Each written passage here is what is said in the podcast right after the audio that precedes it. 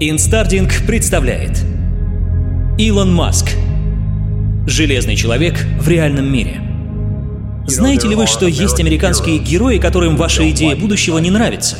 Нил Армстронг, Юджин Сернан, оба они заявляли о том, что вы разрабатываете коммерческие космические полеты, и мне интересно, что вы об этом думаете. Мне было очень грустно слышать это от них, потому что, знаете, эти парни — мои герои, так что это действительно тяжело. Я бы хотел, чтобы они приехали и увидели всю тяжелую работу, которую мы здесь делаем. Я думаю, что они изменили бы свое мнение. Именно они вдохновили вас на это, верно? Да. И каково это — видеть, как они бросают камни в вашу сторону? Это тяжело. Ожидаете ли вы поддержки от них? Я надеюсь, что она будет. Что вы хотите им донести?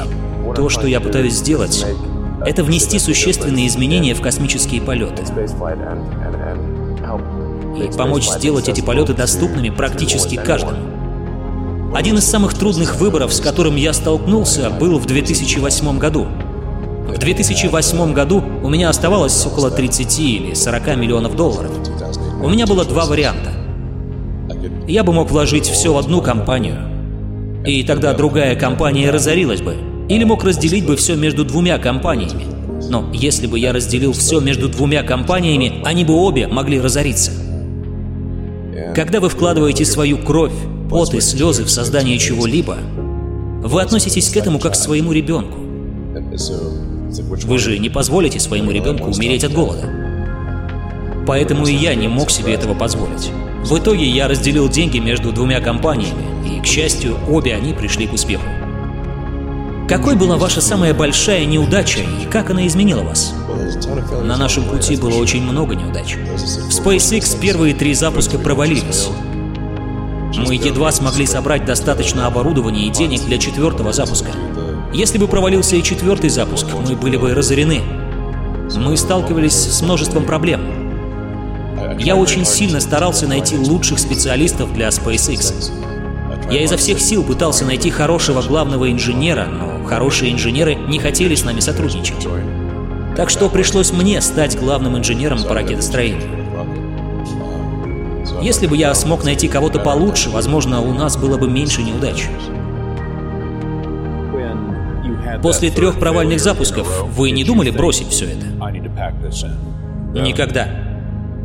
Почему нет? Я никогда не сдаюсь.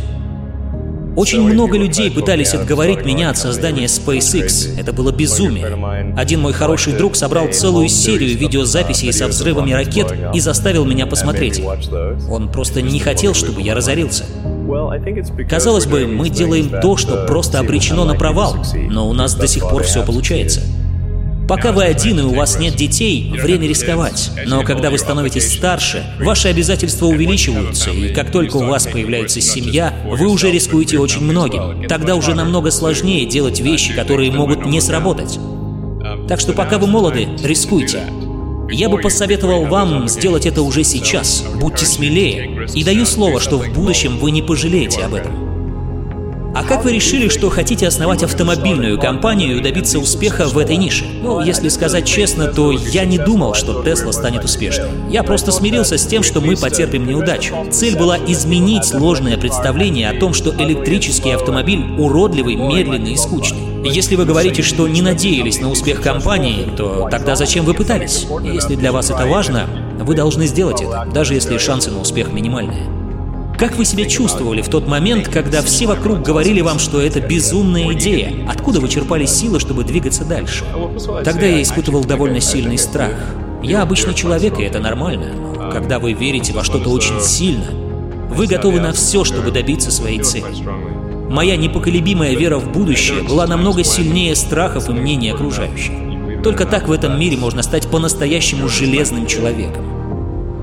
Я считаю, что для долгосрочного выживания человечества нам необходимо осваивать космос. Я думаю о том, какое технологическое решение необходимо для достижения этой цели, и затем пытаюсь добиться как можно большего прогресса в этом направлении. Также меня очень мотивирует то, что это создает ощущение приключений. и вдохновляет людей на развитие будущего. Если мы рассмотрим два сценария будущего, то в одном из них мы навсегда ограничены Землей, пока в конце концов не случится что-то ужасное и человечество не погибнет. И другой сценарий, где мы живем на других планетах, возможно, даже на тех, которые за пределами Солнечной системы. И теперь скажите, какой сценарий вас больше вдохновляет? Именно это и заставляет меня просыпаться по утрам. Жизнь не может быть постоянным решением каких-то проблем, иначе какой в этом смысл? Должны быть вещи, которые нас вдохновляют, вещи, в которых мы найдем смысл жизни. Должны быть причины, по которым вы встаете по утрам и хотите жить. Почему вы хотите жить? В чем смысл? Что вас вдохновляет? Что вы хотели бы видеть в будущем? Если будущее не подразумевает присутствие среди звезд и межпланетную жизнь, тогда мы обречены. Именно будущее за пределами Земли меня вдохновляет – в этом моя мотивация. Я мог наблюдать, как это происходит, но я выбираю стать частью всего этого. Илон Маск